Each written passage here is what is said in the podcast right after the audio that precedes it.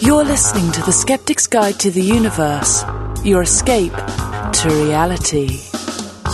Hello and welcome to The Skeptic's Guide to the Universe. Today is Wednesday, January 1st, 2014, and this is your host, Steven Novella.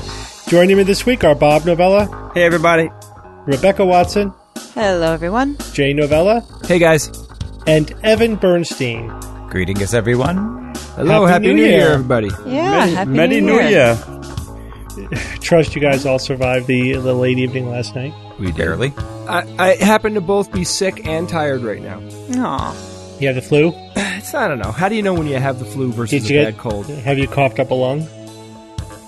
There was a little bit of that, but I, I don't, you know, I don't really know if it was the flu though. Isn't the flu like? It's You run really fever, bad. don't you? It's really bad. Well, and you all got your flu shots, right? Oh yeah, I got my, uh, I got mine. I got the type. it's a green. Quadrivalent. I got the I quadrivalent vaccine this year. How did you get the quad? Because I searched around for it and nobody in my area was providing it. so I get it free from Yale. Yeah, it, it happens to work Oh, for one of fancy the. doctor Yeah.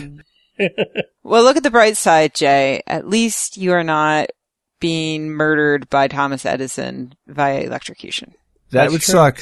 Yeah, uh, I bring it up because today, January 4th, is the death date of poor Topsy the elephant, who was murdered by Thomas Edison January 4th, 1903.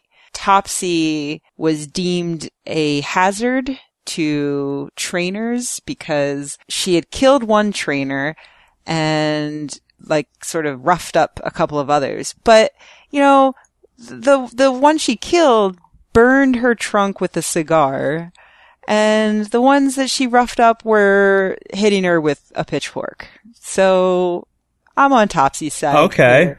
Self defense. Would you say that Topsy was a rogue elephant? When Topsy, Actual term, rogue elephant. I'd, I'd kill somebody if they burned my trunk. Rebecca, when they killed Topsy, did did he go topsy turvy? Well, first of all, Topsy's a she, not a he. Okay, uh, how's Second I of supposed to know? All, Yes. I don't know. I don't know elephant name things. You know what I mean? I, Yeah, Jay Tipsy is a guy named. Oh, tipsy. Okay. Tipsy. Yeah, uh, Topsy was 36 when she was killed, and she was supposed to originally be hanged, which I don't know. Yeah, I don't know. I don't It's know a if, big gallows. if some other elephants had been hanged, if that was considered the appropriate way to punish an elephant for lashing out at the people keeping it captive and beating it. Well, at least we know that male elephants were well hung. Oh. What, Anyway, that- come on. uh, All right. that, that wasn't too bad, Jay. The ASPCA, the Society for the Prevention of Cruelty to Animals, intervened, and uh, instead of being hanged, it was decided that Topsy would be electrocuted at the suggestion of Thomas Edison, who was engaging in a campaign against uh, George Westinghouse. Uh, at the time, George Westinghouse was promoting the use of alternating current, and Edison was a DC fan. How'd that work out for him? And, Uh, not so well. Not so good. I mean, it worked out better for him than it worked for Topsy. Um, but yeah, I mean, and so he wanted to use AC current as a way to, and then film it, film the death of the elephant, which he did, as a way to frighten people, um, you know, make them scared of using AC. Right. So yeah, Topsy was given a bunch of carrots laced with cyanide and then delivered a 6,600 volt AC current uh, through her body, which killed her. Mhm. Yeah. So Cruel and yeah, unusual. very cruel, ridiculously stupid. Humans are the worst, basically. And apparently, Edison killed multiple animals with this way in his campaign to fearmonger about alternating current, and he called the the process being Westinghoused. Nice. Very what nice. a jerk!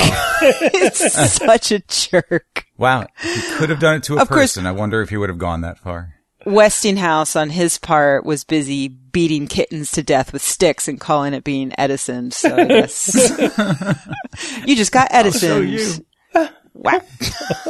Um, yeah, it sounds like Hey, he's I- a real ass. I mean, all this stuff that I've read about him, a lot of it's negative. Well, you know, I guess you don't get very far if you're not a horrible sociopath. Sociopaths are good for society. Is that what you're saying, Rebecca?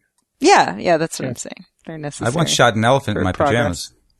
pajamas. Don't an elephant get in your pajamas. I've got a dead dog in my garden. Well, guys, it's that time of year, meaning the first episode of the calendar year. We like to review psychic predictions for the previous year to see how they did. So I'm sure you guys all picked your favorite psychic and tracked their predictions for 2013. So for example, I went to paranormal.about.com and they had psychic predictions for 2013. They had a bunch of different psychics. I guess these were the uh, the best ones that they had. So Lamont Hamilton just run down his predictions. Here we go. A new comprehensive major immigration reform law will be signed into law. A global UN tax will be enacted this year. A mind-to-mind telepathy telecommunication device will be developed for the mentally ill. I don't know why the mentally ill would be using it. Hmm. They're just, they're crazy about it, Steve. Yeah, they're just crazy about it. Philadelphia, New Hampshire, and or Connecticut will experience the effects of an earthquake after church bells ring from the aftershocks this year. Wrong. A truce is seen in the Middle East before late summer. Wrong. Supreme Court Justice Ruth Gingrich steps down from the Supreme Court. Wrong. Prince William and Kate have a baby girl. All right, 50-50. And he blew it. they did have a boy, Prince Charles. 50-50. But I think he went for the girl because he says, whom many will believe is the reincarnation of Princess Diana. Oh God, yeah. I don't know why Prince George can't be the reincarnation of Princess Diana. Nothing. All right. The new Madrid fault line will become more active this year from late summer. I mean, again, with the earthquakes, I mean, earthquake predictions don't count. There are earthquakes everywhere all the time. Well, unless you gave something like uh, California's going to experience an 8.3, blah blah blah. If you really got crazy, Yeah, give me some- course, give me some, Give me some meat. magnitude numbers and some dates and specific locations. Otherwise, you know, it's just pointless. That's right. Otherwise, you're saying I'm a fraud making high probability predictions. That's what you're saying. skeptics anyway. Which is basically what Yeah. they're saying anyways. Three airlines will merge into one umbrella company after another major carrier goes bankrupt in the U.S. Kind of Uh, missed. Two, but not three. Oh, yeah, I missed that one. Political revolution will attempt to bring down Saudi Arabian dynasty. No. Severe drought in southern U.S. greater than seen over a hundred years. Wrong. Uh, so I mean, keep going. This guy's just a zero, batting zero. Square or tubular. I think tubular. we get the idea. Square or tubular UFOs will be commonly reported, with more sightings around military installations, including the Middle East and Israel. Square or More than tubular. what? Talk about I mean- covering your bases. What the hell Yeah. are you talking about? Oh, here's a good one from Vicky Monroe. It's just, the, you know, it's one thing to be wrong, but sometimes they're just spectacularly wrong. So, mm-hmm. so Vicky says Congress will deal with gun control. Automatic weapons and high-powered rifles, semi-automatics that be that belong in war zones will be removed and only mm. used in situations where they are absolutely necessary. The opposite happened. Congress totally failed to do anything about gun control, even following the Newtown shooting when the political pressure to do something was at its maximum and Yeah. nothing happened. That would Yeah, have been the prediction. Action only happened on the state levels and nothing Yeah. happened at the federal level. Exactly. Jay, you'll appreciate this one. Tom Cruise will leave the Church of Scientology. Oh God, if that happened, how epic would that be? Right. He walked out the front door and walked back in. I still have hope. did. I think the saddest of the psychic predictions uh, from paranormal.about.com is at the end with the amazing Kreskin, who I did not, I sincerely did not realize was still alive. Um, his, his predictions are things, there are only four, so I'll just read them all. The biggest movie stars will come cheap because Hollywood is in bog trouble. I assume that's big trouble. Yeah. Much movie making will move to India. The return of the gossip columnists from people on the street. College students will find it harder and harder to find jobs, and families will rediscover the family dinner table. In other words, like the amazing predictions? Kreskin made predictions from 1992 Or 82. and has just been continuing to make them year after year after year, I think. It's like that Krusty the Clown film clip from 40 years ago. I heartily endorse this event or product. Yes, I love it. These uh. canned predictions from the 1990s. Uh, yeah. Well, we love Psychic Nikki mm-hmm. here, and Oh, her yeah. name comes up every now and again on the show. Here are some of her wonderful predictions from 2013. Let's see. A fire and explosion at a subway in New York City kills many. Hmm, now, there was a fire in the New York City subway system. There was no explosion. Nobody was hurt. So that's a, that's a miss. Uh, she said there would be a chemical attack on the United States. Nope, did not happen. Thank goodness. Uh, she predicted that, like in 2012, another cruise ship will break in half. I imagine she's referring to the uh, ship that uh, capsized in Italy, but that didn't happen either. Uh, she predicted another superstorm like Sandy hitting the United States, Canada, and Europe. Nope. Uh, nope, and that would have been a heck of a storm to hit uh, North America and Europe. yeah. Uh, nuclear attack on New York. Now, how, Nikki, are, are you, what, what is it, what do you have against New York here? I mean, seriously, nuclear attack? Don't think so. Earthquake in the Caribbean? Nope. Cuba and Puerto Rico becoming part of the USA. Uh, Cuba? What? What? Puerto Rico's already a protectorate. Right. Yeah. So what is she talking about here? A huge earthquake in St. Louis, Missouri, Chicago, and Tennessee. No, that's not to say the Midwest doesn't experience their share of earthquakes, but they are mild. They are not huge. Just, that one's vague. By any it's measure. too vague to be wrong. It's just vague. the, a possible landing of a spaceship. Ooh. Now that's vague. I mean, what, Oh my US God. Or any spaceship? Yeah, be I mean, more vague. What the heck is she talking about? That was uh, the uh, Jade Rabbit on the moon. Ah, yeah, there Right. I, it- it- right. It could have referred to that. It could have, um, an attack on the Vatican and Pope. No, didn't happen. Oh, wait, you missed some of our best ones, Evan. Giant prehistoric sea monsters under the sea. Oh yeah, that to- was in that movie with the big robots. She doesn't say what will happen, just giant prehistoric sea monsters under the sea. Yeah, she was predicting Pacific Rim. But here's The my hit. here's my favorite one of hers. Experimental monkeys escape the lab causing a pandemic. oh my god. I think Again, was watching too many That was movies Planet of the night. Apes, and I think that came out in 2012. Or Outbreak or Yeah, whatever. she's just predicting last year's movie themes. A lot of these sound like they're just on drunken benders, you know, like guys, let's talk about some of the stuff they didn't predict that they absolutely should have predicted. Okay. Well, uh, I'll throw Yeah. out. Uh, the I me- mean, how about the, the, meteor? The meteor, right? The Russian meteor. How yeah. big is that? That that was huge. The Boston bombing. Boston bombing, resignation Hmm. of uh, Pope Benedict. That was that was kind of unprecedented. So uh, nobody predicted Sylvia Browne was going to die. yep. Not even yeah. Sylvia Browne. Not even her. She was off Yeah. by many years. They just conveniently just forget that their track record is total crap, and the fact that they didn't predict any of the real good stuff that did happen that they most Well, likely that's should have not true. Bob. That's not true. Somebody What? did make some damn accurate predictions 50 years ago. Okay. 1964, Isaac Asimov made Oh, uh, yeah. quite a few predictions. So it's been 50 years, and he specifically uh, made these predictions for the year 2014. He said communications will become sight, sound, and you will see as well as hear the person you telephone. The screen can be used not only to see the people you call, but also for studying documents and photographs and reading passages from books. Uh, synchronous satellites hovering in space will make it possible for you to direct dial any spot on Earth, including the weather stations in Antarctica. Uh, he also said robots will neither be common nor very good in 2014, but they will be in existence. And I thought about that one for a while, Wow. and I think he's pretty accurate. You know, they're here, Yeah. but Yeah. they're not. They're not. You know, While walking around the street. yeah. Yeah. He said Not in uh, every home. he said the appliances of 2014 will have no electric cords, of course, for they will be powered by long-lived batteries running on uh, radioisotopes. Oh boy. Wrong. That was wrong. Yep. Yeah. As you said that, I noticed that my iPad was almost dead. He said uh, much effort will be put into the designing of vehicles with robot brains. And they, they can be Well- set for particular destinations that will then proceed there without interference by a slow reflexes of a human driver. Hello, Google. Like a yeah. Johnny Cab. you Yeah. know, pretty interesting. You know, he made, of course, he made a lot of predictions that were off base, but uh, you know, if you compare his list of predictions and his hit ratio, he did a lot better.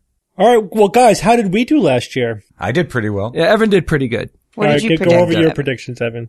I made four predictions. And let's take them in order. Technology. Major data breach costing consumers and insurers worldwide at least a billion dollars. Oh, well, if you shopped at any Target store on Black Yeah. Friday or the 18 days following, you may have been a victim of the security breach that affected 40 million consumers. According to Javelin Strategy Research, they estimate that the impact will be $4 billion Wow. Well done. when it's all totaled up. So The But But on the plus side, I got 10% off that weekend. That they Yeah, figured. that was awesome. So, uh, let's see. In astronomy, an Earth twin will be discovered. Hmm. Well, how'd I do there? I don't Let's look at remember the you saying that. I listened to last year's show. Yeah, he stole it from me. Remember no. What? that the old you found you predicted the Earth-like planet, which I've I've been predicting for years. And look at this. This headline: Earth's hellish twin sister discovered back in October of 2013. Yeah, but hellish doesn't count. Well, it does does it? No, sorry, Earth-sized planet circling the sun. Kepler 78, that's too hot. 78b. Too well. yeah, but if d- did the headline actually say twin? yes, it did. Then I'd give And it to him because maybe he was psychically envisioning that headline. I think that's fair. I agree. All right, th- this one I'll take a miss on, but uh, something close came to it. I predicted that a handheld breathalyzer will offer early detection of infections uh, and microbes. Not quite, however, there is a breathalyzer that can monitor blood glucose in diabetics. Non-invasive monitoring device that uses multi-layer nanotechnology to, to detect acetone has been shown to correlate with blood glucose levels in the breath of diabetics. So, I won't take that a- as a hit, but uh, it's interesting nonetheless. And the last one about the environment, we'll find a way to harness energy from sand. So I'll I'll count that as a miss, but I did look up to see what kind of sand and energy related stuff was out there. And what they are looking at though is um, how to use sand as a storage system for capturing sol- solar energy. Just the heat you're saying, Ev? Yeah, it stores sand stores thermal energy at a higher temperature, uh, thousand degrees Celsius, whereas uh, prior experiments with molten salts only holds it at 600 degrees Celsius. That means hotter steam for turbines, more efficient electricity production from the storage of heat in sand. So close, but you know, I'll take 50%. I'll No take two out of four. Fifty percent. I think I got you beat yeah. there. Sylvia Browne. What do you got, Steve? All right, so um, I made two predictions. Okay, so I predict that there will be a major pareidolia event this year. if you recall, and and there was the Mars iguana. Mars iguana. Are we calling that major? Absolutely. We we covered it on the show. That's It me. made the cover of Huffington Post Science. Oh well. Nice. Good job, Steve. Okay. Yeah. We have and that work the over second one was that I predict that conspiracy theorists will use anomaly hunting to argue that an innocent or natural event is actually a deliberate conspiracy. I see the tactic he took. Yeah, that's pretty lame, See- Steve. see what I did there? So, in 2013, See what I did? conspiracy theories did develop around the Boston Marathon bombings, claiming that it was a government false flag operation That wasn't a natural event. You said natural event. or innocent. It was the, Oh. Meaning which you can interpret as a not a conspiracy, and it's- I choose to interpret it that way. Yeah, you would. Yeah, and so they're saying that it was all because of uh, you know anti-gunpowder legislation. Anti-gunpowder? Yeah, there's Yeah. anti-gunpowder legislation. Like, what does it say? Don't you know? Don't set off firecrackers. Yeah, just limiting the sale and ownership of gunpowder.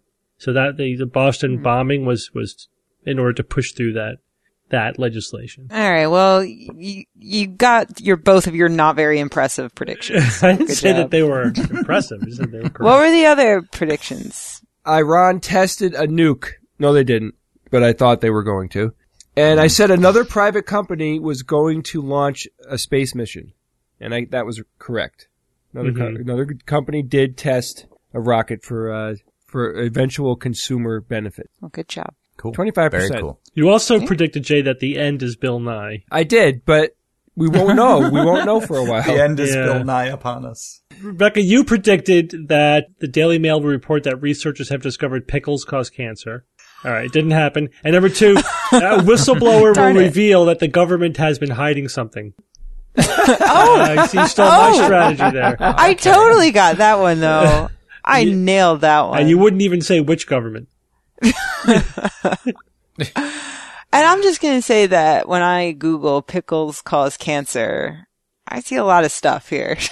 There's a lot of intriguing possibilities. Let's see, Bob. Bob, you predicted that uh, in 20 people's- in 2013 I said uh, everyone will start referring to the year as 2013 instead of 2013 and uh, Yeah. you guys have definitely uh, been doing that a lot. Um, yes. Well, we didn't want you to fail in your Yeah, predictions. well, I appreciate it. So that's definitely a hit. You're welcome. Um, I, I also predicted Higgs uh, Higgs boson uh, sigma confidence level of nine, nine sigma. Uh, will be reached, and it didn't. Also, uh, I, s- I predicted that scientists will create a living minimal genome cell from scratch, Did And they no. do that? and no. And no. All right, now we need we need to do our predictions for 2014. All right. Number one. The Daily Mail will report that the Higgs boson causes cancer. Number two, weather events will become sentient. Now, this is a prediction that was made by a caller to Coast to Coast a few years ago, but I feel like it's due. Number three, Nabisco will debut a new flavor of Oreo, unlike any Oreo that has ever been created. Possibly it will be made of human flesh. Soylent Oreo. Possibly, possibly. But the first part is definite. Uh, number four, Mr. Nibbles will become the first possum in space.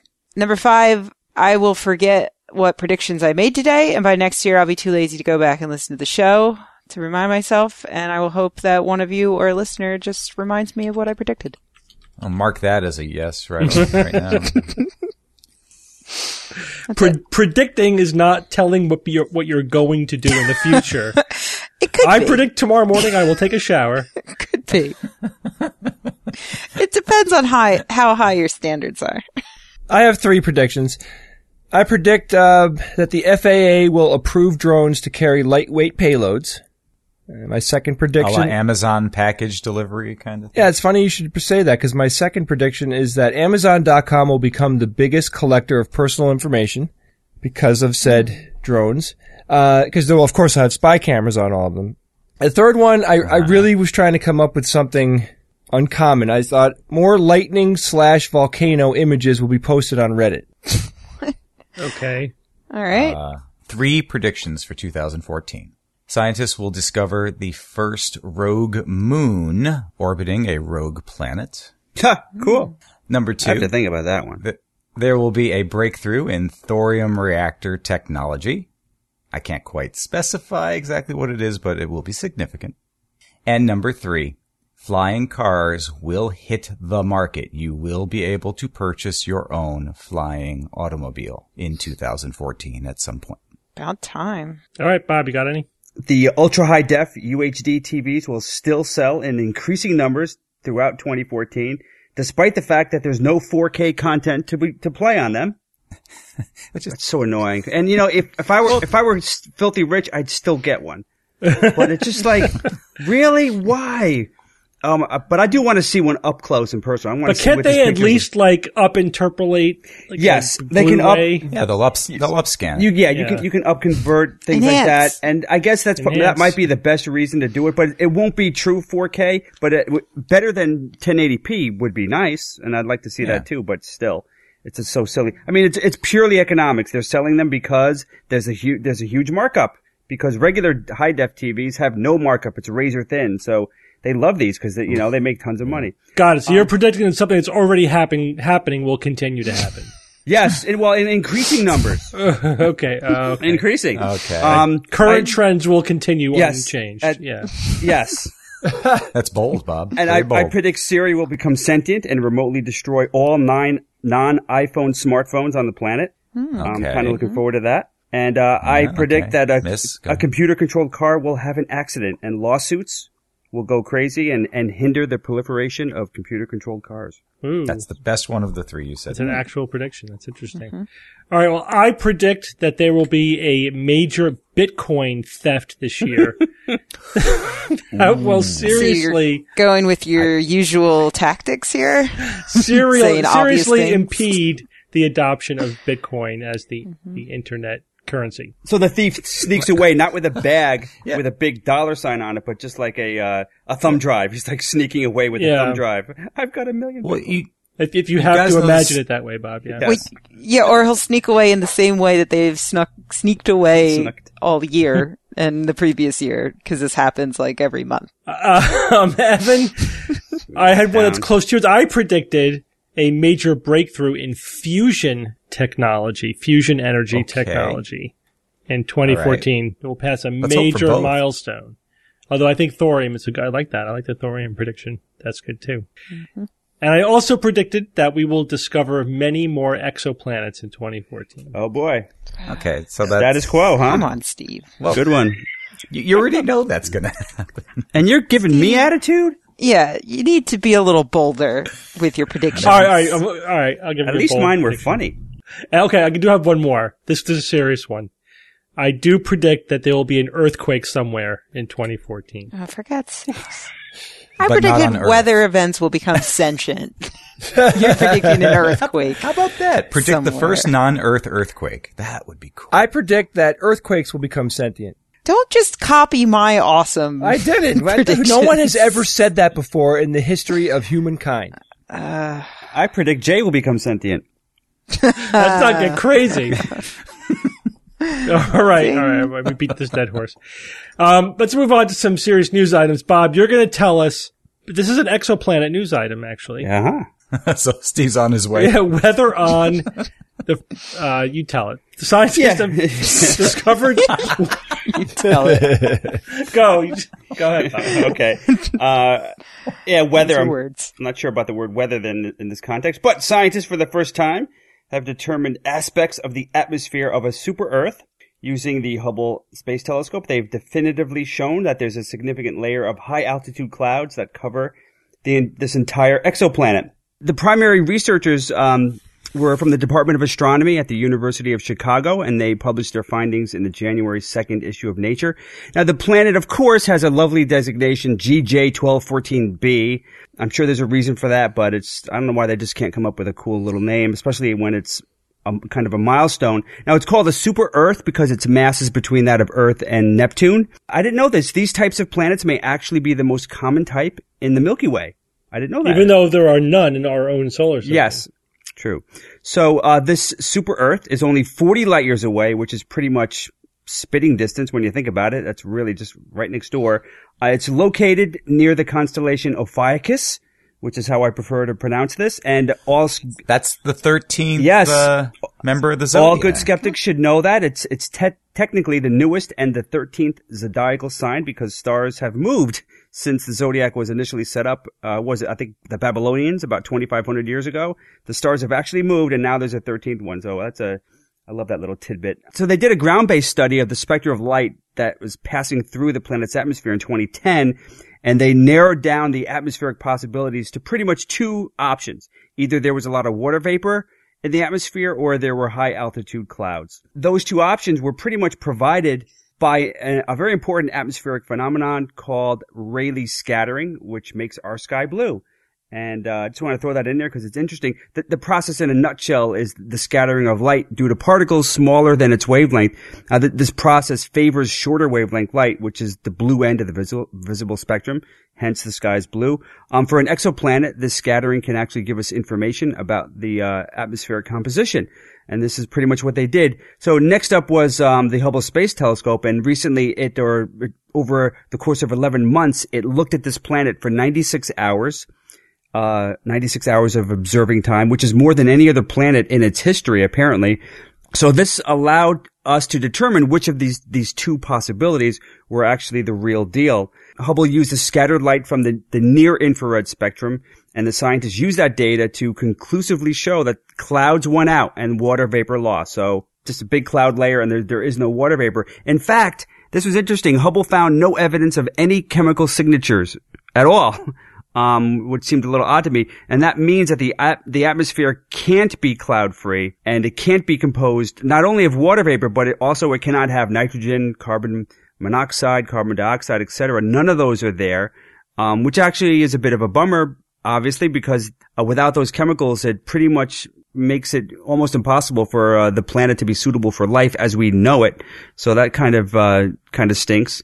But so then what are the clouds? What are these clouds made of? And we still don't even know that. But they have looked at some models of super Earths, um, showing that these clouds could be made of potassium chloride or perhaps zinc sulfide. So if, but if you have clouds that are made out of those chemicals, the temperature at the surface would be nasty, like 450 degrees Fahrenheit, 232 Celsius. So But if you're like zinc-based life, it might be com- it might be comfortable for you. true. I was thinking it, this reminded me of those Star Trek, those molten rock creatures. Uh, Yeah. what, what were they called? Ex, excal, The ex, Horta. ex- no, Excalbians or something. Excal- Oh, and, uh, but actually that, this planet isn't hot enough for those guys. Cause they're, cause rock doesn't really melt at, at even 450 Fahrenheit. You gotta get a lot hotter than that. So there we are. Uh, we probably won't learn much more until the James Webb Space Telescope is launched in a few years. Um, with it, we'll probably be able to look through this cloud layer, hopefully, and determine more precisely what, what lies below it. Plus, of course, using the techniques that we've developed with Hubble, we'll be able to look at a lot of other super Earths and, and determine what's going on with, with their atmosphere. So that's, uh, going to be very interesting. Cool. Have you guys heard that scientists have finally figured out how to reverse the aging process? Every day. Finally. finally. Finally. Uh, I hope they've released their findings in the form of a cream I can buy at the Macy's counter. Am I right, fellas? Or your refreshing breath spray. I'll, I'll take a pill or, or a nasty injection. I'll, I would endure a lot for that.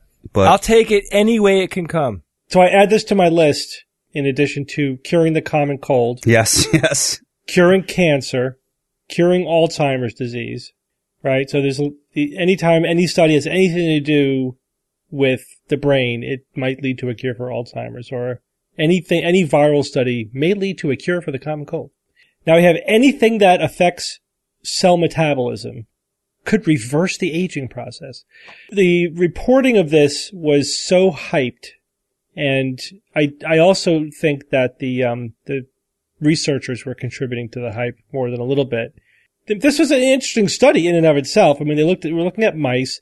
They looked at mitochondrial function and they, they were able to specifically show that the, the decline in mitochondrial function with age, this is in, um, in mice, correlates with de- declining NAD levels. Now, NAD is nicotinamide adenine dinucleotide. It's a, it's a chemical that's made of, on. yeah, two, two nucleotides, you know, bound together by their phosphate group. And this is an important, it's actually a very interesting mo- molecule. It, it basically shuttles electrons around in reactions. And which is why, of course, it's involved in mitochondrial reaction, uh, mitochondrial function, because mitochondria are those the, the little organelles that make energy inside every cell. Um, and part of that process is, you know, the electron transport process. They actually shuttle electrons around. That's how they store energy. Steve, did you find that a lot of articles did not even relate what NAD stood for?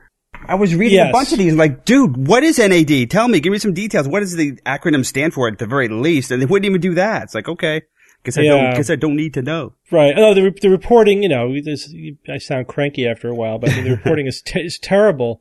And this is like from the BBC and, you know, from, from major news outlets, not from rags. Um, so, you know, one article is saying, for example, experiments showed that boosting NAD levels by giving mice a chemical they naturally convert to NAD could reverse the sands of time. One week of youth medication in a two-year-old mice meant that their muscles became akin to those of a six-month-old in terms of mitochondrial function, muscle wastage, inflammation, and insulin resistance. So that by increasing NAD levels by feeding the mice a precursor, they were able to some markers of mitochondrial function started to look more like young mitochondria than old mitochondria. So that's hardly reversing the aging process, as if it's one, this one thing, first of all, you know, the aging process. It's like the missing link, you know, it's again just these memes that journalists use when reporting, when reporting these news stories. Um, also the muscles, the, the mice muscles were, uh, not stronger. They did not increase in strength, which is a good overall measure of muscle function. You I know, right? It's like, it- it- like we made this muscle, uh, younger, like akin to what? What, what was the, the example of a 60 year old to a 20 year old? Great. So it looks like young muscle from these very narrow perspectives, Yeah. but it's not strong. It's like, whoa. I mean, that's, that's kind of Yeah. important. But they did say that potentially that, um, if they, if the mice were on, you know, on this regimen for longer, it might have happened. And so, Yeah, but, but right. maybe not. It Probably might. not. That's that's the generic response to any negative study involving biology. That the dose wasn't high enough or the treatment wasn't long enough. Right. You could say that about anything, and so it means nothing to say that. Well, a higher dose or longer treatment might have had an effect. The the bottom line is it, there was no effect on strength, and also there was no overall effect on the mice. You know what I mean? The mice were still old mice, so they they, they didn't document any any reversal of aging in the mice and the function of the muscle. It was just in some markers that they were looking at in mitochondrial function. Not to oversimplify it, but so what? What was the benefit? Well, that's the whole point. We don't know if there is a benefit. When I wrote about this for science-based medicine, the, the primary points I wanted to pull from this, you know, the context that I think reporters should be putting this into is biology is extremely messy and complicated. It's this vast biochemical and physiological web of interactions.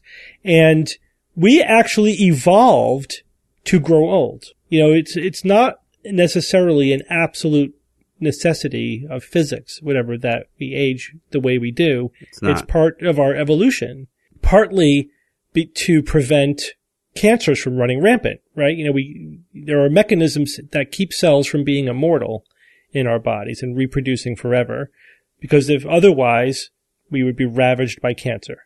Um, so we live long enough to have kids and raise them and then you know, you keep us alive that long. And one easy way to keep us alive for that long is to have mechanisms in place that keep us from living forever, if that makes sense. What if we discovered a way to really knock cancer on its ass? I mean, what you know? Yeah. Well, I think let me let me let me give you the broad Okay, answer. right. Is that I think that if if we're going to significantly impact healthy aging and longevity, there isn't going to be any one thing Yeah. that's going to have that impact. It, again, it's it's a it's an elaborate web. Just grabbing one string and pulling it is not going to have the predicted or desired effect. It's going to have an unpredictable, messy effect on the system. A system which is characterized by homeostasis, right? It's characterized by everything kind of just work, fitting together. And you're probably going to throw something out of whack if you try to alter the system in any kind of simplistic way. What we're going to have to develop, I think, is our mechanisms where we're going to do some complex suite of interactions that have been carefully researched for their net health effects. Well, you know what I mean? Where we're, where we're manipulating the whole mechanism in some way. Mm-hmm. I mean, there may, there'll be some low hanging fruit where we identify, oh, people who live past 100 have these three mutations. And okay, that's just whatever. We'll re, we'll genetically engineer those mutations. But, you know, these basic science studies that look at the one marker of one physiological effect, like NAD and mitochondrial function, it's simplistic to say this is reversing the aging process. That's the thing I'm trying to make. You I- can't extrapolate from this one thing to aging. I totally agree, Uh, Steve. It's so much more yeah. complicated than that. And that that's one of the reasons why I liked Aubrey de Grey's approach of, of identifying the, the seven or eight or nine key markers of, of aging in the body. Uh, the, you know, the uh, the mitochondria being just one aspect of that, and Yeah, but I think he's- I think- all of I- them. I think even he's way off. I don't think there's good seven or eight. I think there's many more. And the other problem is you, you used the correct term, marker. We don't, you know, how do you know when something is a marker for aging versus a cause of aging? And this is again a lesson that we learn over and over and over again in medicine. When you're, you're looking at some marker of mitochondrial function, you don't know what that really means. You're not adjusting the thing that really matters. You're just adjusting some downstream effect that we can measure. Well, Steve, what could we do to uh, to improve this? Like, what, what do you think? Oh, we're doing it. We just keep doing more research. I'm complaining about the reporting of Yeah. the research, not the research itself. These are little, these are tiny incremental baby steps, and we need to make a million of them. You know, to, to keep moving slowly in this direction. I just think that reporting any one of these tiny baby steps as reversing the aging process is hype that misinforms the public about what's really going on and the true nature of things. You know what I'm saying? Well, let's move on from aging to how dogs poop, Rebecca. Yeah, why not? I'll take this one. That that's my favorite segue of 2014 so far. yeah, definitely. I, I concur. Uh, yeah, in, in other groundbreaking research that could change the way Ground, humanity ground evolves. staining research. Oh, boy. Yeah. researchers have published a paper in uh, Frontiers in Zoology showing that dogs poop along the Earth's magnetic field. uh, they not just poop, I should be clear, also urinate. What these researchers did is very, um, they were very thorough. For over the course of two years, they studied 70 dogs, defecating 1,893 times and urinating 5,582 times. And they found that the dogs, uh, preferred to excrete with the body, I'm quoting directly, with the body being aligned along the north-south axis under calm magnetic field conditions. What they found basically was that about 20% of the time, the Earth's magnetic field was what they termed calm. Not at all in flux. And during those times, the dogs were much, much, much more likely to want to orient themselves north-south and likely to avoid orienting themselves east-west. So this was a very strong correlation and they don't know why exactly, but, uh, you know, they don't know if, for instance, aligning in that way is pleasurable to the dog or if aligning east-west is unpleasant for them. They don't know if the dogs are seeing magnetic fields in some way, sensing them in, in some direct way, the way they might see or smell or hear things. Uh, they're not sure, but this is the first time scientists have shown some pretty concrete evidence that dogs have some sense of the Earth's magnetic field. Um, concrete evidence. Sorry. Con- concrete? I don't poop? get it. Is that It's like shit, shitting a brick. all right? That was just you, Evan. Just I you. think so, yeah. bricks aren't bricks aren't made of concrete. Thanks for sharing. Subtle connection. Uh, but they might poop on the yeah. concrete. yeah, that's where I thought you were going, but um, Why the hell Yeah. are they doing research like that? I mean, really? Because they're looking for the Ig Nobel Award. this is I feel like this is a shoe in for next year's Ig Nobel. And is that funny because sometimes poop gets on shoes? Who knows? Evan? No. Uh, Absolutely. ding, ding, ding, ding, ding. But uh well the reason off the why they would be studying this is because it is interesting to learn about how animals sense things that humans can't necessarily sense. And this isn't the first animal, you know, where studies have shown some sensing of magnetic fields. There are the obvious ones like birds, you know, using magnetic fields as a way to migrate south. But there's also bats, turtles, fish. Yeah, it's it's kind of interesting to find out like how are these animals experiencing the world and why are they doing these things? You know, there's really it's kind of difficult to come up with a a solid theory as to why a dog would care which way it's pointing when it poops. Who knows? No. Um, the Earth's magnetic field is so weak, in a sense, but yeah, and that's it's that's hard to think. Well, So, what's the advantage? What, what, what, what?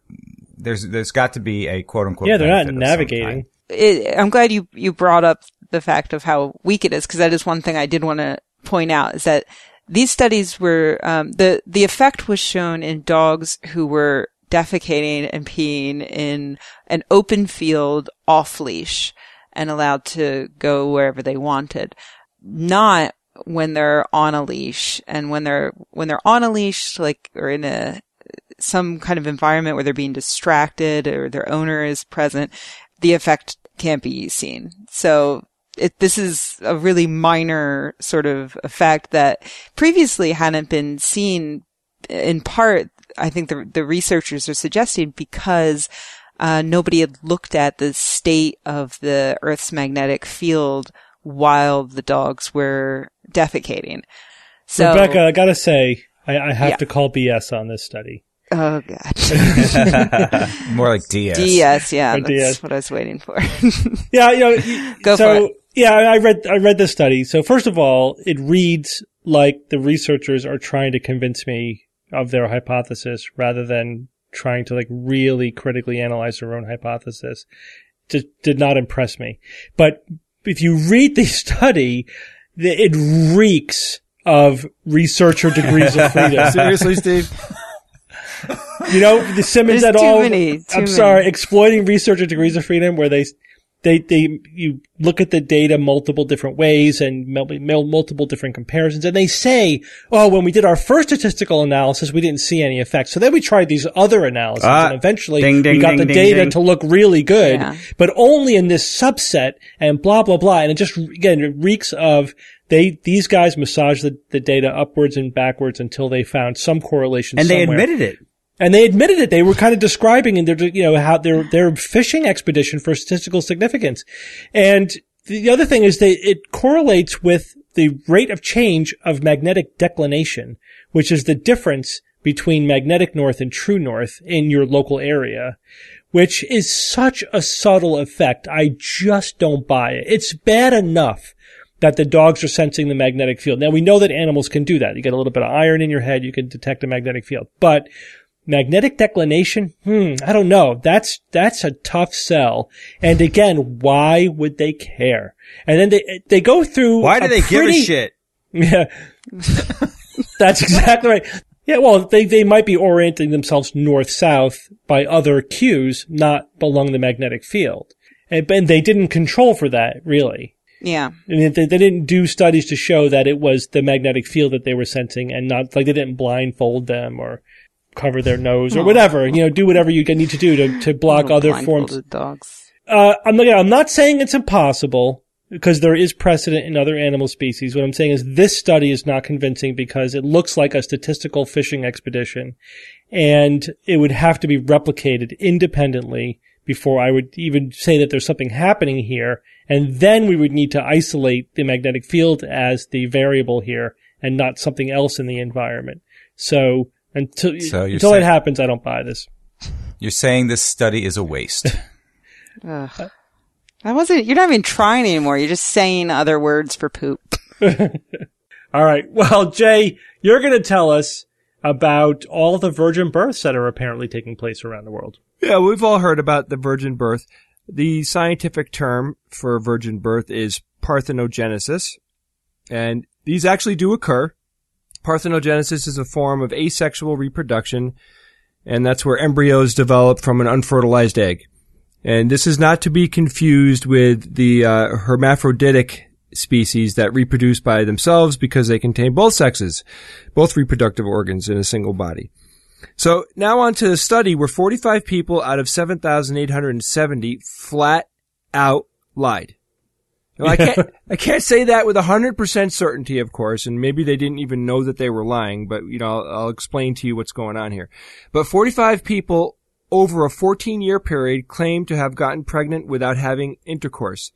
And the research started when these people were teens, and then they would ask them questions every, you know, on, on intervals. So there, it was over the f- course of 14 years, they just kept, you know, asking them questions over and over again to see what happened to their answers. And I guess they, they did other questions as they got older.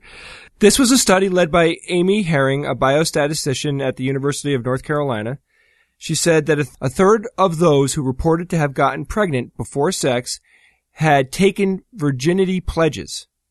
And Bob, you know what mm-hmm. those are? I could guess. Yeah, I do actually. I do. I know what it is. Well, this is when, you know, through either religious means or, or to their parents, the teenagers will pledge not to have sex until they get married. Or some variation on that. But So you're the- saying they had some motivation to claim that they've never had sex. That's number one. Yeah. Uh, no, number two, the parents of the daughters that claimed that they had virgin births were more likely to say that um, th- they said that they had difficulty speaking to their children about sex topics.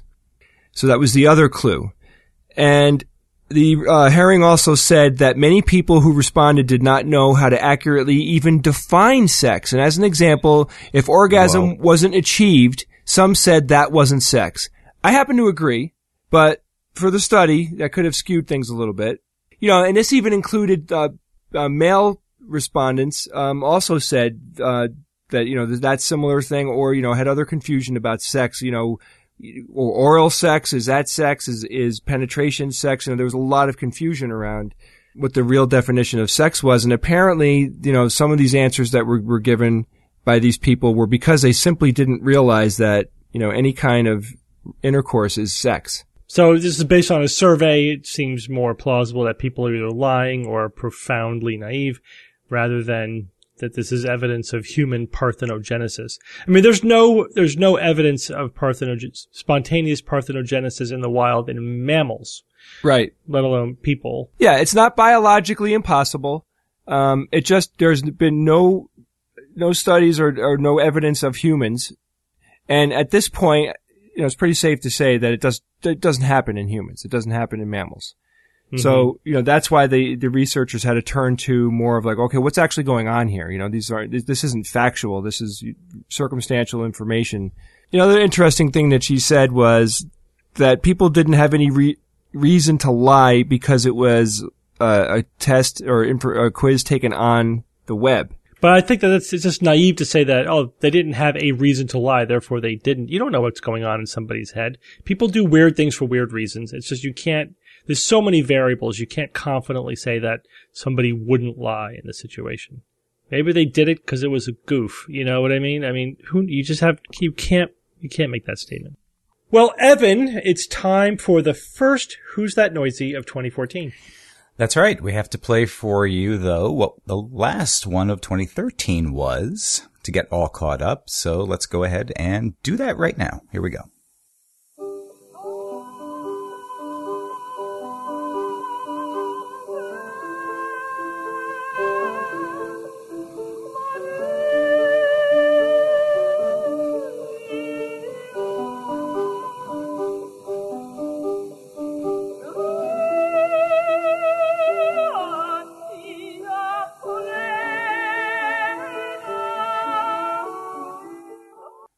Ave Maria. So what was interesting about that, Evan? Yeah, what was interesting about that? Hmm. Well, we have some special guests with us tonight to help us explain exactly what that was. So let's welcome Hai Ting and Matthew from Scopes Monkey Choir. Hey, guys, what's up? Hey, everybody. How y'all doing? Happy New Year. Where did you come from? Oh, we just dropped in from the heavens. We were hanging with. Schubert up there. We always have experts just waiting on the sidelines in case we need to bring them in to tell us what's going on. Yeah. Well, why don't you guys explain exactly what that was we were hearing? Well, that was the sound of the voice of Alessandro Moreschi, recorded in 1902. And Mr. Moreschi was widely known as the last of the castrati. Yeah, that doesn't sound good. No, it's it's pretty much exactly what it sounds like. A castrato was a man who was well castrated before he hit puberty and his voice changed. So Mr. Moreschi was um, employed in the Sistine Chapel Choir in Rome. That was the the Pope's own choir, and um, that's he made this recording and I think nine others that also included some of the rest of the choir singing, and there were most likely other soprano castrati in that choir when he recorded them. Now, he lived until he was born in 1858. So, uh, what I mean by all that is he was probably technically not the last of the castrati. but he gets that he gets that name uh, largely because he's the only castrato to ever make a solo recording. So it's the only document we have of what that voice type sounded like from that tradition. Most people think that he was not the greatest of singers. The castrati really reigned supreme in opera for like 200 years. They were superstars in their day. Um, and it actually goes way back before uh, this period, before 1900. Yeah, there there actually are records of, um, or I should say, documents of uh, Uh, eunuchs singing throughout, dotted throughout history. Um, and so the Europeans of this period weren't they weren't like the first to notice that there was a particular quality to the voice. Didn't you say Sumeria? That there's Yeah, documentation yeah. from And Sumeria? ancient, the ancient Sumerians also noticed that uh, their their eunuchs had a very interesting voice. and they wrote it down on clay tablets. But then, something. but then throughout the ages, um, especially in the Roman Catholic Church, because uh, Saint Paul apparently said that women were supposed to shut up in church and thus not sing. Um, all high parts were taken by either boys or these eunuchs, and they were in use in chapel choirs, especially in Constantinople, uh, documented as early as like the 1100s, and then continuously in Rome uh, up through up through this period, obviously in up to 1900. Um, and they be they started singing opera in when opera started, basically at the beginning of the 17th century, and they became especially like famous superstars in the middle 18th century. So in that this is in the in the period where opera was basically pop music. Um, the the most famous uh, castrati of that era, they were they were rock stars basically. And they were taken. Um, sometimes sometimes it's said that poor boys who had some talent or a nice voice were kind of sold to be castrated. But it was really more like if they showed some talent and a nice voice, they were taken to one of these conservatories, which was a live-in music school. And if they, if they tested well with the music teachers, then they were sent home to have the operation performed. And then they were. All right, hold on a second.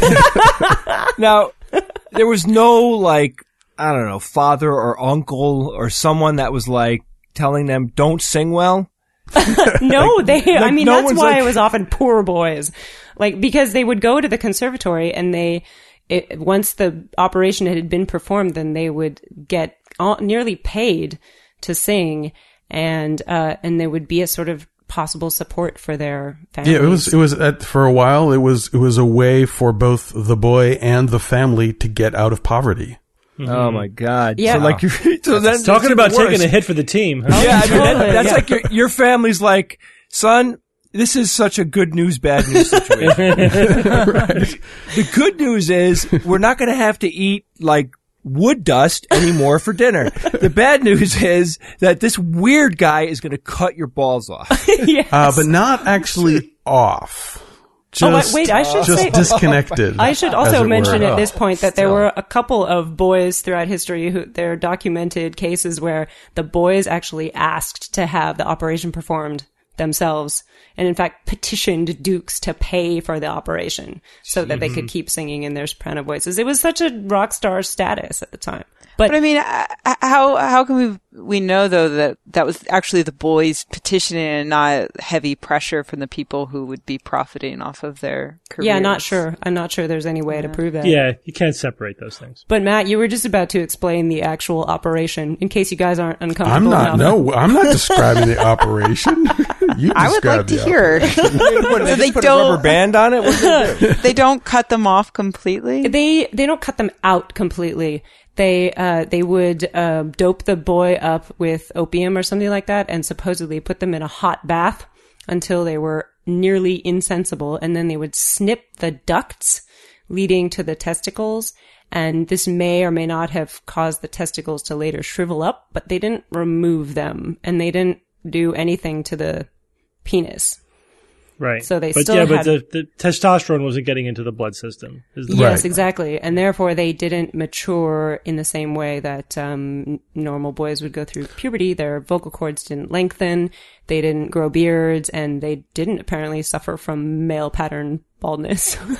So, but also that's that's one of the reasons why their the voice type was it was not the same as a little boy, and it was not the same as a woman's voice because their vocal cords stayed basically the same size. Now, at, puberty, uh, uh, the male vocal cord um, increases in size by about uh, like approximately sixty three percent, or I should say, on average, sixty three percent. Um, so that wouldn't happen to these kids. So they would still have these small vocal cords, but then their bodies would grow up to be adults. And in fact, um, for, because of other, the other, other physical effects of, of the balls being separated, they would actually sometimes be l- very large people. Yeah, they actually didn't go through their their bones did not stop growing in the same way that normal men's do. There's something uh probably Steve you know better about this. uh, There's something called the epiphyseal plate at the end of the Right. bones that when when you're in normal maturity that would get filled in with bone and it stop fuses. growing. It's called fusing. Yeah. And once that once they fuse, the bones stop growing. So like with uh with certain kinds of dwarfism, they fuse early, which is why Oh. all the arms and legs and fingers and everything are just short. Uh, They're not necessarily small, but they're you know, they're everything is short because the epiphyseal plates fuse prematurely. So, So if they had case, they delayed, never did. they had delayed fusion of the epiphyseal plates, they would just have long, limbs. They would have long limbs and apparently often had long, long ribs. And part of that too is that they often would have very large lung capacity. So they would, this combination of large lung, lung capacity with small vocal cords actually gave them a voice that was not a small boy and not a woman's voice. It was a totally different kind of sound. Well, so when do you think this practice completely ended? Like, when, when was the last operation done? It Well- was made illegal and it, it m- mostly was in Italy, um, uh, during this period. And it was made illegal in Italy in 1870. Okay. Right about the time that Italy became Italy. Yeah, became a nation. Yeah. And uh, they think that um, Moreschi, the guy in the recording, was probably castrated around 1865, so really right towards the end. And all apparently all of the men who were singing soprano in the in the Sistine Chapel choir at the time had this story that they all told that they had all just coincidentally been attacked by pigs when they were boys, mm-hmm. and that's how they that they had a horrible accident with a pig, but. It was that was apparently the popular euphemism at that point, Right. and it, right, and it really, I, as far as we know, it stopped about that time, around 1870. Hmm. Wow. Wow. There it is in a nutshell. Oh God! He's been at it all night. Evan's been waiting for that. Waiting to drop that for what, three weeks, Evan? Three weeks. Thank you. Man, I was I was trying to keep it classy. Now I can see. Uh, Uh, you should know Nope, better. no need. Keeping it classy, talking about castrati. There's one final bit actually that I find really interesting. Um, the music from this time has become increasingly popular in the last 20 years, and male falsettists, um, called countertenors, and uh, and also sopranists ha- have become increasingly good. They've been refining their techniques and they're picking up all this, the music of this time. And some have started making really fantastic recordings without cutting their nuts off. They're essentially Good to see mimicking mimicking the sound of a castrati. Well, maybe not mimicking the sound of a castrati, but developing their falsetto so that they can sing those same repertoire in a in approximately the same way. hmm Do you want to give us an example? oh, it goes- it sort of sounds like this. I was actually suggesting You're right. maybe That is fascinating. I thought maybe Hai Ting might want to sing something for us. If she's like an Well, actual no, I opera mean I can't, I can't really, I can't really in, either imitate either one, either the castrati or the. It would be very interesting to hear you imitating a countertenor imitating a castrati. castrati. Yeah, it's like the, That would I'm not- very the. Turducken of opera. I'm not nerdy actually musician. like Duck in a logging bottle. off of this show until she does it. So like, just take your time and. Wow. not bad, not bad. That's awesome. Well, uh, Evan, before we let uh, Matt and Hai Ting go, can you tell us who won this week? Yeah, there were a lot of correct answers. I'm surprised. So Hai many Ting people- didn't win, did she? No, no, she did not. It was an inside job. But uh, listener Graham Lappin did Grant win. Lappin. Graham Lappin uh, did win from uh, the United Kingdom. So Graham, well done. And we've uh, gone ahead and decided to uh, run our contest again for 2014. So you're the first winner of 14, and your name's going to go into a drawing at the end of the year, and we're going to uh, select from that pool of people to join us in early 2015 for a uh, game of science or fiction with the Rogues. So well done, Graham. Well done, All Graham. right. Evan, why don't you play uh, the Who's That Noisy for this week? You got it. So to kick off the new year, let's get to a little science. Here we go.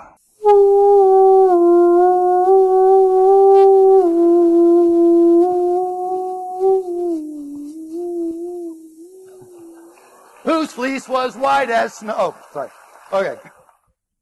Evan, that's the noise the boys make when they put them in the nut killing bath. I was gonna say, called? I was gonna say it's the pig that ate the kid's nuts. so there you go. A little hint from a human being afterwards should help you guys out. So, um, all right. So go ahead and send us your answer. We have an email address for Who's That Noisy Submissions called WTN at theskepticsguide.org. Or go ahead and register on our forums if you haven't already. Or if you have, put your answer there in the subforum for Who's That Noisy. And that is sguforums.com. And as I say every week, good luck, everyone. Hai Ting and Matthew. Thank you so much for joining us this, for the first show of 2014. Thank you so much Thanks for so having us. Thanks so much, and we'll see you guys at Nexus. Yes, we will see you Yeah. at Looking Nexus. forward to it. It's time for science or fiction.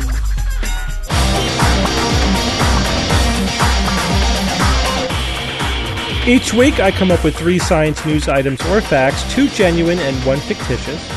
And then I challenge my panel of skeptics to tell me which one is the fake. It is a brand new year. Everyone gets a clean slate. Yes. All right, so we'll see how you guys do in 2014. Improve Here we go. 40%. Tied for the lead. Three regular news items this week. Start off with a classic. Item number one. Researchers find that human hunter-gatherers follow a movement pattern that is the same as the foraging patterns of many animals, such as sharks and honeybees. Item number two. Astronomers report the first discovery of a possible exo-moon. Item number three. A new survey of dinosaur species concludes that as many as half of known species sported some type of feather. Rebecca, as the reigning champion Oh, from 2013, Yeah. you get the distinct privilege of going first in 2014. Yeah, I'm honored. Honored and delighted. Uh, okay, well, human hunter gatherers follow a movement pattern that's the same of sharks and bees and many other animals. I have trouble believing that sharks and bees have a similar foraging pattern. Like sharks aren't even foragers, are they? They're hunters. In in the hunter gatherer dichotomy. What are they foraging for? Lettuce? Sea lettuce? Which I assume would be kelp. So, I don't know. That one is weird to me.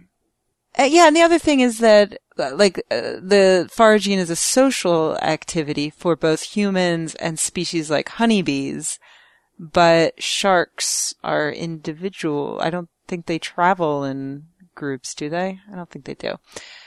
Lone shark? That's a, no, that's something else. Nice. Uh, Lone So- wolf, but wolves are in packs. it's so confusing. Um, astronomers report the Lone first shark. possible exomoon. Isn't this the thing that Evan just no, just predicted? no, not quite. Rogue, Rogue Moon. Not. Oh, not, Rogue uh, Moon. Oh, yeah. okay. Close, right. but no. Yeah. Um, sure, Unless why this- not? Unless this exomoon exomoon. happens to be a Rogue Moon, it could be. Could be. Yeah. Yeah, why not? I kind of doubt can- it, but They could discover an exomoon. Um, as many as half of known species of dinosaurs sported some type of feather. I like the way this is put because I'm picturing them putting a little feather like in their breast pocket. like it's just, it's the fashion. Half of pocket all square? species of dinosaur sported a feather. I thought more than half. I thought I thought loads of dinosaur species had feathers now, but I'm out of the loop on my dinosaur facts. So back when feathers were becoming a big thing, I think I just assumed every dinosaur I knew from my childhood was actually just a big, stupid looking bird. So that one I can believe. Uh, but maybe that, that makes it suspect. It's a little too believable. Too obvious. So I'm between that one and the hunter-gatherer foraging pattern thing. I, I think I'm, I'm gonna go with the foraging pattern thing just because of the, I, I just feel like foraging patterns would be heavily influenced by, um, by social groups. And, and so I don't think they would be the same across that many animals. Okay, going in reverse order. Jay? Right. Okay. Well, right out of the gate, I'll say that I believe the exomoon. I have no reason to think that that wasn't discovered. I have the same concern that Rebecca does about about sharks foraging. I don't. I don't like that word in association with sharks. I mean, they'll eat anything. I guess I have to kind of say that that's pretty much it, right? They're going to hunt and kill, and then they're also going to, you know, eat whatever they find. Could be, and that could be anything. So I, I guess you can consider that foraging. But you know, you think of like foraging, like going around picking berries and nuts and all that stuff. But I could absolutely buy it that um, there's there's these patterns that would overlap that make sense. The only thing about the sharks foraging, similar to land-based animals foraging, is it's quite a different environment. You know, I think the patterns would be different in water just for the sake of, of the fact that it's in water and things are going to be profoundly different. Uh, and then finally, the third one about the dinosaurs, like totally sporting these epically awesome bejeweled feathers. Yeah, I, I could see that. I could see them, I could see scientists finding that a lot of them have feathers, but at the same time, why is this coming out now? I think that we would know this already. I'm going to say that that one about the dinosaurs is the fake. Okay, Bob. And the forging pattern, yeah, I don't have that much of a problem with this. You know, basically, whether you're a shark or a bee, you're looking for something specific and you, you have no idea, like for a shark, there's no scent of blood, there's no electrical field or anything. So what do they do? They've got to like search in some sort of pattern. And so that's what I think they're talking about here. Uh, I mean, clearly if they, if they sense something, then they would just head in that direction. But if, if they have no clue where anything is, then yeah, maybe they would have some sort of pattern that, that is, that is efficient, that they kind of evolved. And I think there'd be some good selective pressure for that as well. The, uh, exomoon, yeah, I've been trying to think of ways that it would be dis- it would be discovered. Uh, they could probably de- detect the uh, gravitational tug, the, you know, back and forth of the, the moon and, and its you know the exomoon and the exoplanet. Um, I can kind of see that. I am trying to think of a way how they would um, detect the light decrease in front of a planet uh, when the moon uh, was transiting it, but I don't think that would really work because I think that the glare of the sun would just would just wash that out. Um, but not impossible. Yeah, I've got a problem like Jay with the um, dinosaurs and the uh, and the feather. Half, as as many as half. I, I don't know. I just seems that just seems like a lot to me. I'm, i was kind of surprised that Rebecca thought it was even more than that. Uh, so maybe I'm wrong. But I don't uh, know it, from dinosaurs. It just it just uh, it just struck me as um, if they're willing to say as many as half. That just seems like too much to me. I'm going to say that's fiction. And Evan just jump to the one that I think is fiction. Uh, dinosaurs. So, thank boy, you. Di- dinosaurs have been around for a oh, uh, long time. What, 150 million years? The Mesozoic era, right? Uh, that about 150 million years. So, I mean, how many species over that time is huge, huge number of them. So as many of, as half of them sported some type of feather. I don't remember exactly precisely when the feathers became a part of these dinosaurs, but I'd really be surprised if it were half, uh, just because it's such a long stretch of time that dinosaurs existed. So I think that one's most likely to be the fiction. I'm gonna get some angry letters from paleontologists. all right. So you all agree that astronomers report the first discovery of a possible exomoon. You all think that one is science. And if it's around a rogue planet, then yeah, my then first prediction came. Immediate win. no, your prediction would come true quicker No, no, it would because then it would have been discovered in 2013. Oh, oh, yeah, good point. Well, maybe unless well, it was, it was earlier today. Yeah, it was earlier today. You know. All right, I'll take it. This Quickly one to the news. this one is science. Yay! Okay. Non-rogue science. Okay. All right. All right. Yeah, I, mean, I thought this was surprising in the timing. We just talked about exocomets a couple of weeks ago yeah. and exoplanets, so I thought you might have thought I made it up because we've been talking about exo stuff so much, but no. Didn't even occur to me. So how'd they this do it? Is December 23rd. They, uh, report, this is after we recorded their last show of the year. They, so Bob, this was, um, the technique by which this was visualized is the gravitational lensing effect oh. of, they could see actually an increase in light from this star because of the lensing effect, the gravitational lensing, not a decrease from blocking the light. Does that make sense? Yeah, cool. They said there's two possibilities here. This is either a planet around a small star or a moon around a large planet. They may not be able to tell the difference. You know, that's why I said it's possible exomoon. Uh, so they, right now, they can't tell the difference. They can't distinguish those two possibilities. But it is possible that this is a this is a moon of a large exoplanet. So this is a New, New Zealand telescope, um, captured a momentary brightening of the star in the constellation Sagittarius due to the microlensing effect.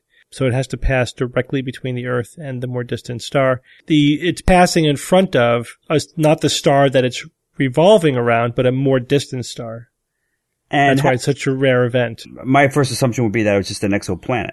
Why ju- why jumped? Why even mention moon? Because of the ratio of sizes? Yeah, but I guess the, the, the nature of the of the effect was such that they're looking at two objects. That's that's that's the key. Is that because of the um, it didn't just peak. It wasn't a nice sharp peak. It was sort of spread out. The increase in intensity was spread out, and saying that so that shape of the light curve would be explained by two objects passing in front of the distant star, you know, orbiting each other. So, so they don't know if they're looking at like a planet going around a brown dwarf or if they're looking at a moon going around a Neptune sized, you know, uh, gas giant. So Evan, and maybe it is a rogue. Who knows? Well, maybe. Yeah. We'll see. I hope not. Your, your prediction for- came true seven days before you made it. Yeah, no, but we'll, we'll, So, but I don't, I don't know again if we'll get any follow up because it might have just been a one time occurrence, you know. Just happened to get catch it passing in front of a star. It's not like it's going to come back around. You know, it's not like it's going around its, its star. Let's go back to number one. Researchers find that human hunter gatherers follow a movement pattern that is the same as the foraging patterns of many animals, such as sharks and honeybees.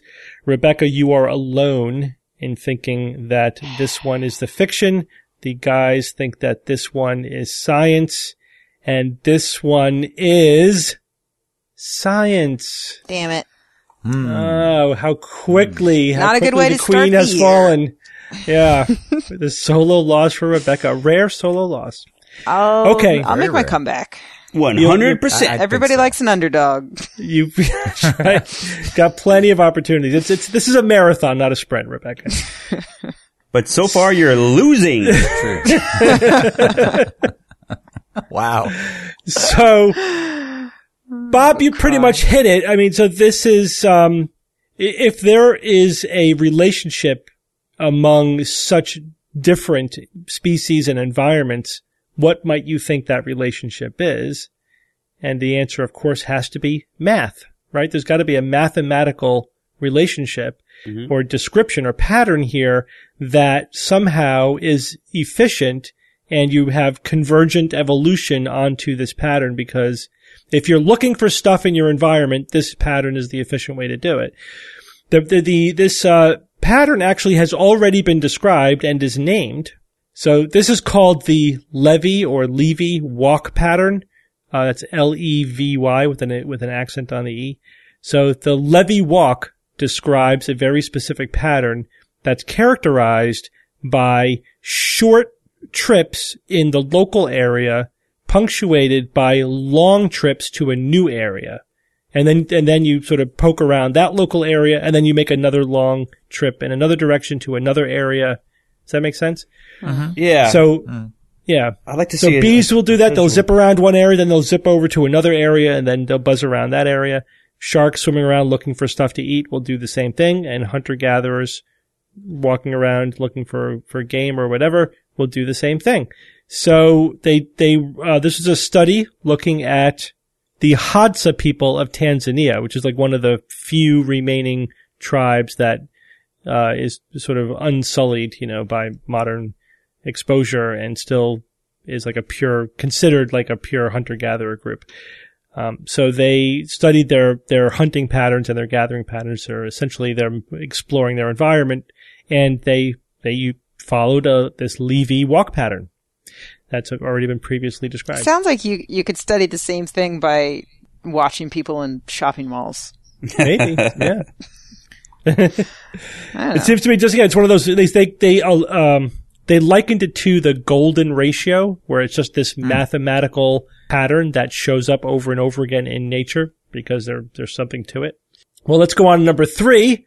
A new survey of dinosaur species concludes that as many as half of known species sported some type of feather, and this one, of course, is the fiction.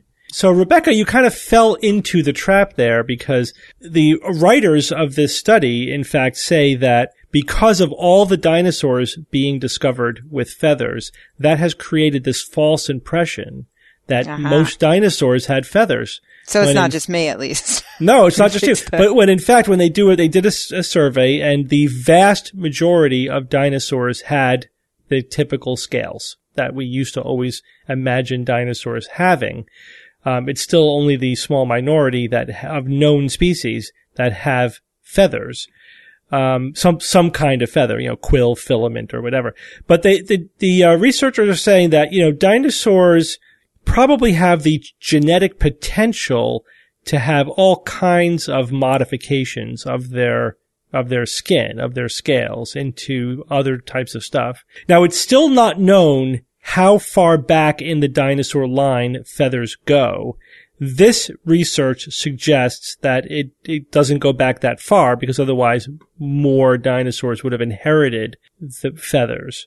But they said it, it could still be possible that it goes pretty deep into the origin of dinosaurs and just was either lost or the, you know those dinosaurs that didn't have it predominated. Um, so so we don't really have good um, impressions, you know, skin impressions of the old of the oldest dinosaurs. So we don't know if they had feathers or not.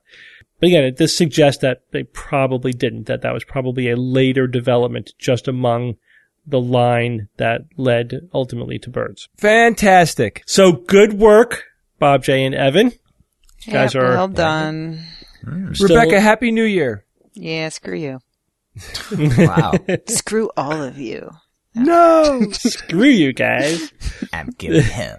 I'm going home. All right. So Jay, what's your first quote of the year? Well, first off, I'd like to make a, cor- a correction from last week. So, Allison from Canada emailed me. You remember the doctor quote from last week? Yeah. It wasn't Charles Darwin speaking to the doctor. She emailed me a correction. It was Charles Dickens, Uh, Same difference. and she was she was worried that she was going to get in trouble. And uh, I, Get you're not going to get in trouble, Allison. But do not cross me again. This next quote is from a listener uh, named Doug Hickey from California, and Doug sent in a quote by Louis Pasteur, and the quote is, Science advances through tentative answers to a series of more and more subtle questions which reach deeper and deeper into the essence of natural phenomenon. Louis Pasteur! Louis Did say Pasteur. Louis Pasteur. Louis Pasteur! There you go. there you go. That's a good quote. I like that one. Yep, it mm-hmm. says it. All right. Well, guys, thanks for joining me for the first show of 2014. Thank you, Yes. Steve. Thanks. Thank Fine. you. Very good. Anytime. 50 more, one to go. Yep. And until next week, this is your Skeptic's Guide to the Universe. The Skeptic's Guide to the Universe is produced by SGU Productions, dedicated to promoting science and critical thinking. For more information on this and other episodes, please visit our website at theskepticsguide.org, where you will find the show notes as well as links to our blogs, videos, online forum, and other content. You can send us feedback or questions to info at theskepticsguide.org.